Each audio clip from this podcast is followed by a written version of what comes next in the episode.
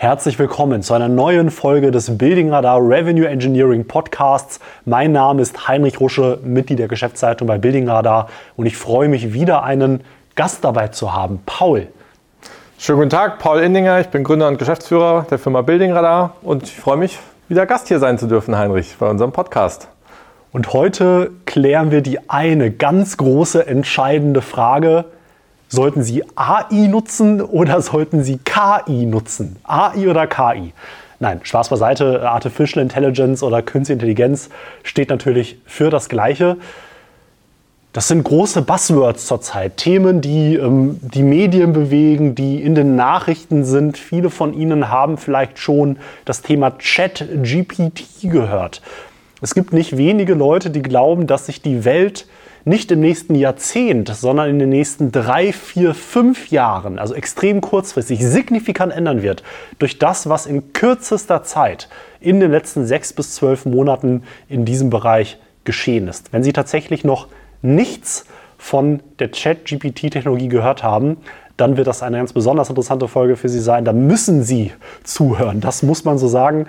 Äh, aber auch wenn Sie davon gehört haben, werden wir heute auf verschiedene Themen eingehen, wie nicht nur abstrakt diese Technologie das Potenzial hat, möglicherweise unsere Welt zu verändern, sondern was das ganz konkret bedeutet für Firmen in der Baubranche, im proaktiven Vertrieb, in der Objektakquise und wie Sie schon heute diese Technologie nutzen können, um sich da erfolgreich aufzustellen. Ja, Paul, was ist denn da äh, geschehen in diesem Bereich ChatGPT? Da reden ja alle davon. Warum denn? Was ist das Besondere daran? Ja, ähm, alle reden über KI, das stimmt. Ähm, ich glaube, viele verstehen gar nicht, worüber sie da reden, wenn sie darüber sprechen. Für den einen ist ja eine Excel-Funktion KI, wenn sich da magisch irgendeine Nummer updatet und für den anderen sind das irgendwelche Terminator-Roboter, die da irgendwie in der Zukunft durch die Gegend laufen werden. Und wenn wir über künstliche Intelligenz sprechen, reden wir strikt über diese künstlichen neuronalen Netze. Das ist einfach eine Technologie, wo die Funktionsweise des Gehirns nachempfunden wird und man einfach mit sehr vielen Daten ein Modell trainiert, ohne ihm genau zu sagen, was es eigentlich machen soll und das von selber dann wie im Gehirn Synapsen bildet und eben versteht, bei diesem Foto handelt es sich um einen Hund, weil das das beispielsweise einfach hunderttausendmal davor gesehen hat. Und diese Modelle, die gibt es schon länger, die gibt es, glaube ich, seit den 80er Jahren. Und ähm, über die letzten Jahre ist halt da mehr Computing Power dazugekommen. Und da gab es sehr große Entwicklungen. Und in den letzten, ja, so 12, 18 Monaten gab es eben extrem große Durchbrüche mit diesen sogenannten LLMs, Large Language Models, wo ein Unternehmen, hauptsächlich eben OpenAI, das da ja eben sehr bekannt geworden ist mit den ChatGPT-Angeboten, äh, einfach extrem große Mengen an Wissen genutzt hat. Die haben, da gibt's, weiß niemand so genau, was die da nutzen, aber alle Webseiten des Internets, alle Bücher, die jemals geschrieben wurden, alle Wikipedia-Einträge, also aber und aber Millionen von menschlichem Wissen wurden da genutzt, um dieses Sprachmodell zu trainieren. Und das Ergebnis ist, glaube ich, seit Januar diesen Jahres so ungefähr in der großen Masse angekommen. Wir nutzen die Technologie ja schon seit ein bisschen über einem Jahr.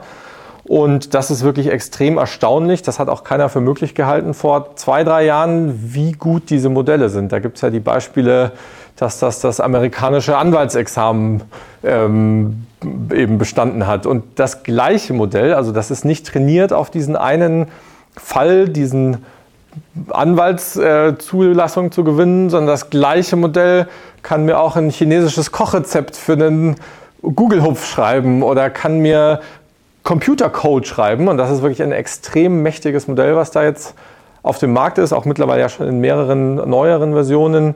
Und viele gehen eben davon aus, dass das ja die Art, wie wir arbeiten, extrem stark verändern wird. Also wenn Sie das wirklich noch nie gesehen haben, es gibt da äh, im Online-Bereich einige kostenlose Baukästen, wo Sie damit einfach mal rumspielen können. Sie können sich das vorstellen, jetzt gerade dieses Chat-GPT-Produkt, was natürlich nur ein Produkt ist, das auf dieser Technologie funktioniert, wie so ein Chat-Roboter. Sie können da irgendwelche Fragen stellen und dieses System gibt einem Antworten. Sie können auch Arbeitsaufträge an das System stellen, äh, eine E-Mail zu verfassen oder auch eine Hausarbeit zu einem bestimmten Thema zu verfassen. Sie können dem System Informationen geben, also auch längere Texte dort rein reinladen und dann bitten, basierend auf dieser Texte Fragen zu beantworten. Du sagtest gerade ein Thema, äh, Dieses System ist in der Lage, das amerikanische Bar-Examen, also das Anwaltszulassungsexamen in Amerika zu beantworten. Dort lädt man also die Prüfungsaufgaben rein und als Antwort gibt einem das System eben ja, die Antwort, die eben auch ein, ein Prüfling dort möglicherweise in dieser Examenssituation verfassen würde. Und dieses System äh, besteht das Ganze mit Bestnoten. Mit Bestnoten. Es ist wahnsinnig, es ist absurd. Probieren Sie das aus, wenn Sie das noch nie gesehen haben. Ähm, ja, das Ganze ist ein wahnsinnig dynamisches Feld. Allein in den letzten drei Monaten hat sich die Technologie wieder deutlich weiterentwickelt. Äh, vor einigen Monaten gab es GPT 3, das war die Vorgängertechnologie. Jetzt gibt es schon GPT-4, was um ein Vielfaches mächtiger schon ist als das, was vor wenigen Monaten möglich war. Ähm, man mag sich gar nicht äh, vorzustellen, was äh, passiert, wenn man das einfach mal fortschreibt, wo wir Ende diesen Jahres oder Mitte oder Ende nächsten Jahres stehen werden, was diese Modelle leisten können werden. Ähm, schon heute reden ja alle davon, dass wir unseren Job verlieren aufgrund dieser neuen Technologie, dass äh, die meisten Rollen nicht mehr da sein werden, nicht mehr funktionieren werden. Wie siehst du das, Paul? Ist das der Fall?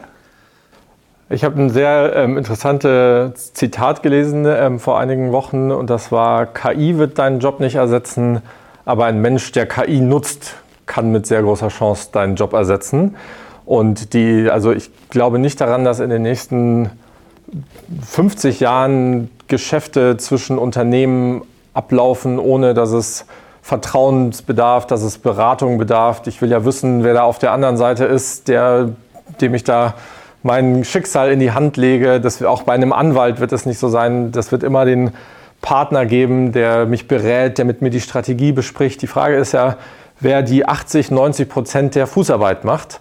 Und das ist, glaube ich, das, wo, wo es wirklich spannend wird und wo es auch für Unternehmen eben die Frage wird, ob ich in der Lage bin, das zu nutzen und meine Leute auch wirklich dann effizienter mache, dass sie einfach mehr schaffen mit hoffentlich sogar weniger Aufwand oder ob ich mich dem irgendwie verschließe und sage, ja, nee, das ist ja alles Teufelszeug. Oder das war ja am Anfang, als die im Januar das durch die Medien ging mit ChatGPT, ja, aber das, das hat ja nur Daten bis 2021 und das kennt ja gar nicht die letzten, ähm, die letzten Events und so weiter. Und das sind ja alles einfach ähm, ja so fast wie so Abwehrmaßnahmen, um sich damit nicht zu beschäftigen und ähm, ja, einfach die verkennen, was für extrem mächtige Modelle das da einfach Noch sind. Zu dem Beispiel, also das Thema hat sich jetzt ja schon überholt. Ja. Jetzt schon innerhalb kürzester Zeit sind diese Begrenzungen schon weggefallen. Ja.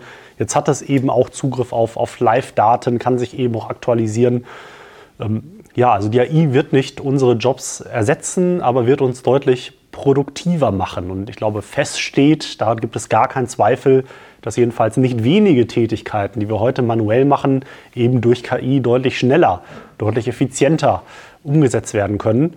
Und das ist ja zunächst mal eine Chance, gerade für ein Land ähm, wie Deutschland oder auch viele andere Länder im westlichen Bereich, wo ja über Fachkräftemangel viel geredet wird, wo ja über demografische Themen viel geredet wird, auch Teile der, der Workforce, der, der Arbeitskraft so nicht mehr zur Verfügung stehen werden in wenigen Jahren. Ähm, wie siehst du dieses Thema für die Baubranche im Vertriebsbereich? Wie kann das dort helfen? Den Menschenkontakt wird es ja wahrscheinlich nicht komplett ersetzen, aber wie kann man das dort nutzen, diese Technologie? Also was diese Modelle eben besonders gut können und wo sie dem Menschen einfach haushoch überlegen sind, ist einfach auf viele Daten zuzugreifen. Es gibt Leute mit guten Erinnerungsvermögen und welche mit schlechterem. Da gehöre ich zum Beispiel leider dazu. Aber selbst der beste Mensch wird nie alle DIN-Normen auswendig kennen. Deswegen stehen in jedem Ingenieurbüro die ganze Wände voll mit irgendwelchen Regelwerken. Und das sind so die Momente, wo diese Modelle einfach ja, extrem performant sind und das mit nichts schaffen, einfach natürlich einen Menschen da schlecht aussehen zu lassen oder halt eben auch sehr gut einen Menschen unterstützen zu können. Und den vertrieblichen Part würde ich sogar noch einmal eine Sekunde parken und erstmal überlegen, was das zum Beispiel bedeutet, wenn ich eine Ausschreibung kalkuliere. Also jemand gibt mir eine Beschreibung von einer Leistung und ich muss überlegen, zu welchem Preis ich das anbiete, was das für mich bedeutet. Und je mehr Erfahrung ich darin habe, desto besser bin ich damit wahrscheinlich. Deswegen werde ich sicherlich nicht den, den Jungspund von der Uni da jetzt die Kalkulation machen lassen, sondern das wird die Leitung der Kalkulation machen beispielsweise, weil die das einfach schon ja, zig Male, hunderte Male gemacht hat, vielleicht tausende Male, aber sicherlich nicht zehn oder hunderttausend Male. Und das sind die Momente, wo einfach heute schon, wir haben das ja auch mal ein bisschen getestet, das mit Ausschreibungsunterlagen zu füttern, das wirklich extrem beeindruckend ist, wie gut diese Modelle bereits heute schon sind, wirklich Arbeiten zu erledigen, für die man eigentlich ein ja, siebenjähriges Ingenieursstudium eigentlich bräuchte. Und ähm, ja, das wird in der Bauindustrie, die sich seit es Buildingradar gibt, über Fachkräftemangel beschwert, ähm, ist das aus meiner Sicht eine Riesenchance. Genau, und gerade das Thema Kalkulation ist ja nun wirklich ein Bereich, äh, wo sehr viele Firmen sagen, da fehlen uns Leute, da haben wir keine Talente, finden wir nicht genug Talente im Markt, um das zu machen. Das ist, glaube ich, ein sehr naheliegender Bereich, dass das sicherlich nicht in 10, 20 Jahren, sondern schon in den nächsten zwei bis drei Jahren möglicherweise so weit ist, dass das eben nicht mehr in der herkömmlichen Weise gemacht werden muss. Oder die Menschen, die dort arbeiten, eben jetzt diese Mittel, diese Tools an der Seite haben, um dort eben viel effizienter, viel mehr auf dem Punkt da eben tätig zu sein. Genau, überleg dir mal zwei gleiche Baufirmen mit dem gleichen Mangel an Fachkräften, mit dem gleichen Maschinenpark. Die eine ist aber in der halben Zeit in der Lage herauszufinden, ob eine Ausschreibung für sie Sinn macht oder nicht und kann einfach doppelt so viel potenzielle Aufträge evaluieren. Das wird ja immer die Firma sein, die die besseren Aufträge am Ende gewinnt über die Masse der Projekte, weil sie einfach ja, mehr sieht und sich die besseren Dinge rauspicken kann. Und meistens geht es ja bei KI nicht um doppelt so schnell oder dreimal so schnell, sondern tausendmal so schnell. Wer mal sich von ChatGPT eine E-Mail hat schreiben lassen, also das ist ja in Sekundenschnelle da. Und ähm, ja, das ist, wird wirklich interessant werden, welche Firmen in der Lage sind, das schnell zu nutzen und ähm, welche das halt eben nicht schaffen werden. Ne? Ja, ich denke, Gerhard so ist wirklich ein super Beispiel. Das hören wir ja ständig, auch jetzt unseren Gesprächen mit den Firmen, dass man eben Anfragen gar nicht erst annimmt, ja. weil ich halt die Ressourcen in der Kalkulation nicht dafür ja. habe. Ich, ich schaue mir das gar nicht an, ich beschäftige mich damit gar nicht und verpasse natürlich möglicherweise Themen, die dann doch ganz interessant gewesen sind wären. Und das ist ja auch was, was Sie ja vielleicht auch aus Ihren Häusern kennen, dass man dann ja möglicherweise auch mal in der Situation ist, jetzt gerade im GU-Bereich vielleicht einen Auftrag anzunehmen, den ich vielleicht besser nicht angenommen ja. hätte, weil ich halt jetzt doch nochmal äh, Leerkapazität habe, die ich dann jetzt halt füllen musste mit was, was dann gerade reinkam. Und ich habe es halt nicht geschafft, den Prozess so aufzustellen, mich da so hinzusetzen, dass ich eben diese gefüllte Pipeline habe, die ich eben auch kalkulieren kann, bearbeiten kann, um da auch dann aus äh, der großen Menge an Sachen, die da möglicherweise verfügbar sind, genau die auszuwählen, die auch für uns Sinn machen. Ja. Kalkulation, ähm, ein sehr naheliegender Bereich, ähm, aber sicherlich nicht der einzige Bereich. Das vertriebliche Thema, da sind wir gerade ja schon darauf zu sprechen gekommen. Wir bei Building Radar beschäftigen uns viel damit, wie man diese Technologie auch für den Vertrieb nutzbar machen kann. Die Nutzer von Building Radar nutzen schon über ein Jahr, bevor überhaupt ChatGPT verfügbar war, die Technologie bei uns im Produkt. Ähm, ja, vielleicht gehen wir einfach mal so die einzelnen Schritte durch, ne, die man eben so normalerweise bewältigen muss, wenn man im proaktiven Objektvertrieb tätig ist. Es beginnt ja bei der Identifikation der richtigen Projekte. Wo kann denn da so eine KI unterstützen? Ja, der erste Weg, genau, der erste Schritt, wie du sagst, ist ja das richtige Projekt überhaupt erstmal auszuwählen. Und da hören wir ja auch immer wieder, dass Unternehmen da ewig lange Listen sichten. Ich habe halt da angegeben, ich interessiere mich für alle Büros in meiner Umgebung ab einer bestimmten Bausumme. Und dann ist aber eine Kläranlage, ist auch ein Büro, weil da halt vier Arbeitsplätze drin kommen. Und in der Logistikhalle, das ist auch ein Büro. Und also da wird schon oft sehr, sehr viel Zeit verschwendet, einfach die richtigen Projekte zu finden. Also das muss man sich mal äh, auf der Zunge zergehen lassen. Ja, wieder viele Firmen arbeiten, kaufen sich da irgendwelche Datenbanken ein, durchstöbern da irgendwelche Kategoriebäume, sichten da hunderte Objekte und dann sitzt dann da oft irgendeine Person im Innendienst oder noch schlimmer ein, ein Außendienstler, der den ganzen Tag eh schon unterwegs war, abends im Hotel ist eigentlich die Zeit mit den Kunden verbringen sollte und soll jetzt aus irgendwelchen Bergen an Informationen da irgendwelche jetzt Projekte finden, die da jetzt ganz spannend sein könnten. Ja. Stell dir mal vor, dieser Außendienstler hat ein Tool, was alle Projekte der Vergangenheit kennt, was weiß, in deinem CRM sind 400.000 Opportunities der letzten zehn Jahre gespeichert. Wann wart ihr denn erfolgreich? Was waren denn die optimalen Zeitpunkte, in Projekte reinzugehen?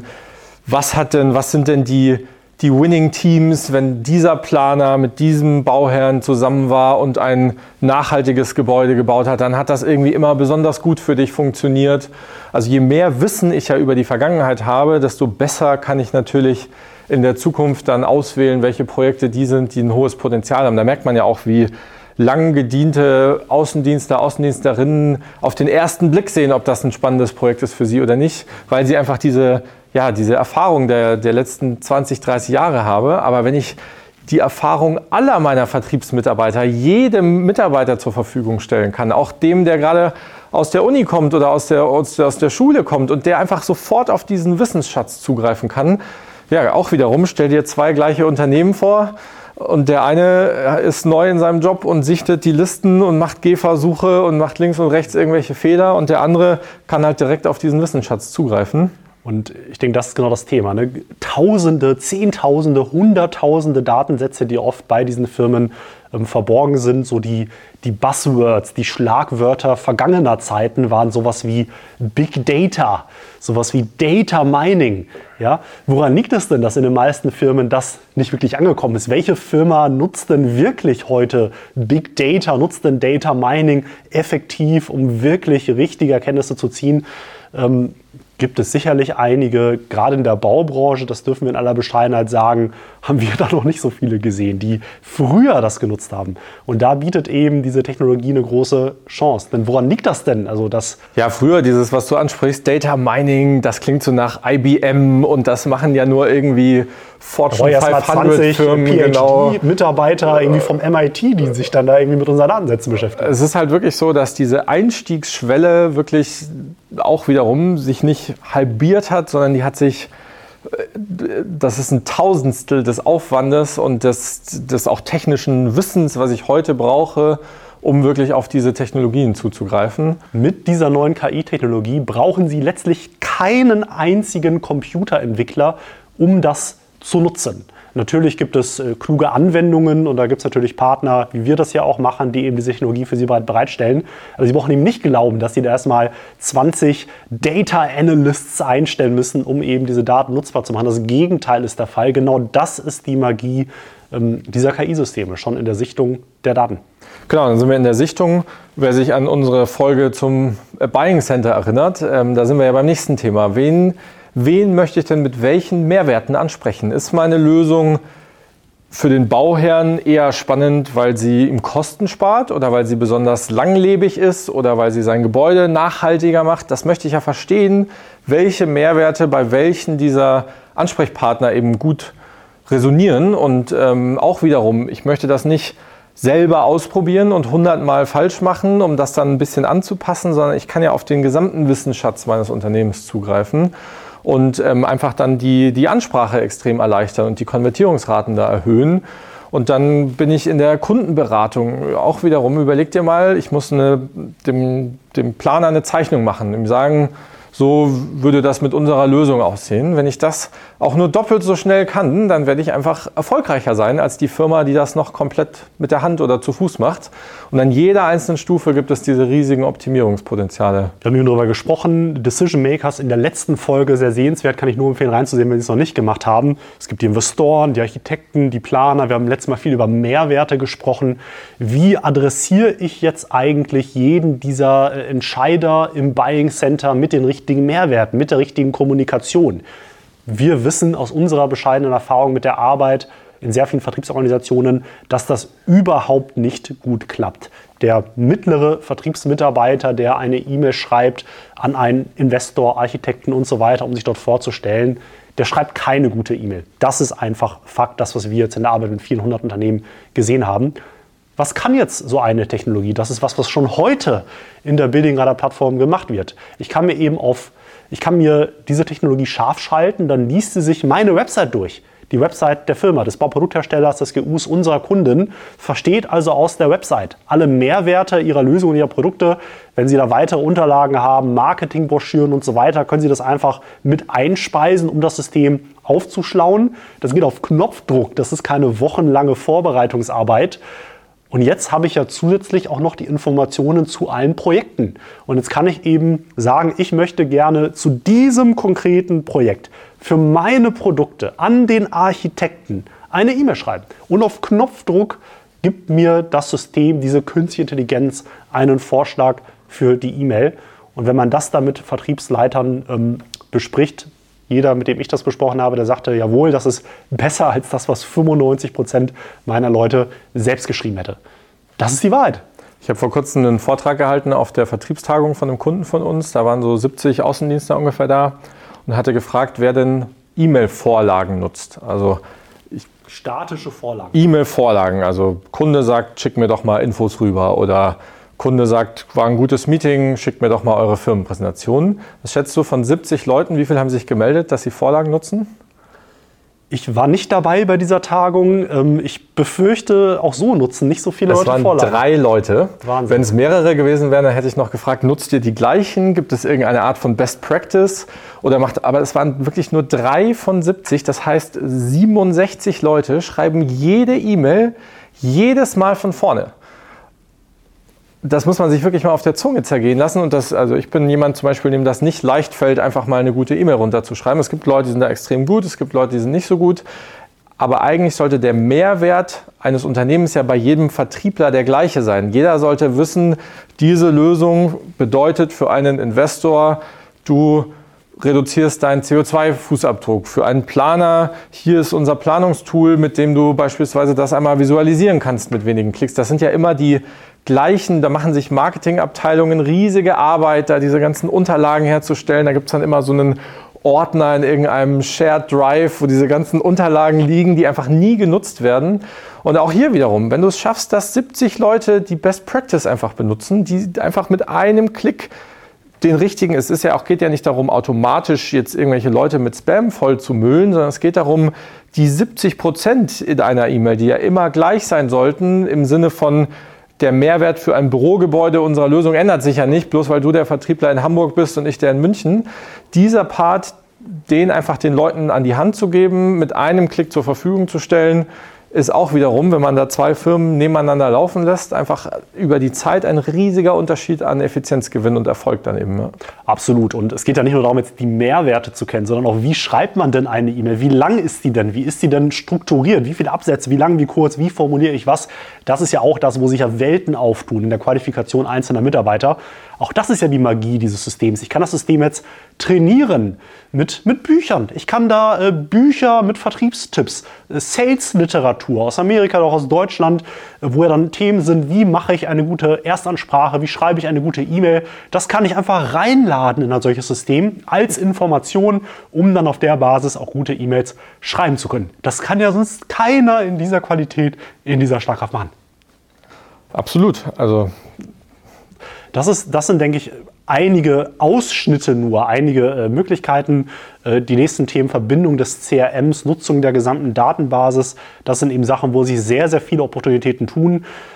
Das ist das Spannende. Schon heute nutzen eben Kunden von Building genau diese Möglichkeiten, um sich in der Kontaktaufnahme, im proaktiven Objektvertrieb, in der Kaltakquise richtig aufzustellen. Das ist das Thema. Wir haben sehr viele spannende Sachen in der Pipeline, die jetzt auch unsere Kunden in den nächsten sechs Monaten sehen werden wir sind fest davon überzeugt, dass sich in den nächsten zwei bis drei Jahren dieser ganze Bereich, dieses ganze Feld, die ganze Industrie ändern wird und der Markt wird zerfallen in die eine Gruppe der Unternehmen, die diese Sachen annimmt, die diese Sachen nutzt, als Chance für sich begreift und auch weiß, wie man damit umgeht und in die zweite Gruppe, die das einfach nicht versteht, nicht verstehen will, nicht in der Lage ist, nicht willens ist oder aus irgendeinem anderen Grund diese Technologien nicht nutzt.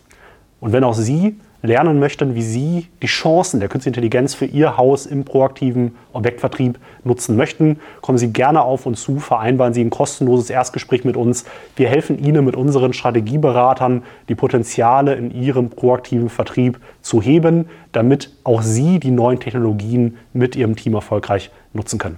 Herzlichen Dank fürs Zuhören. Heinrich Rusche und Paul Indinger von der Firma Building Radar. Wir freuen uns sehr auf die nächste Folge. Danke, dass Sie dabei waren.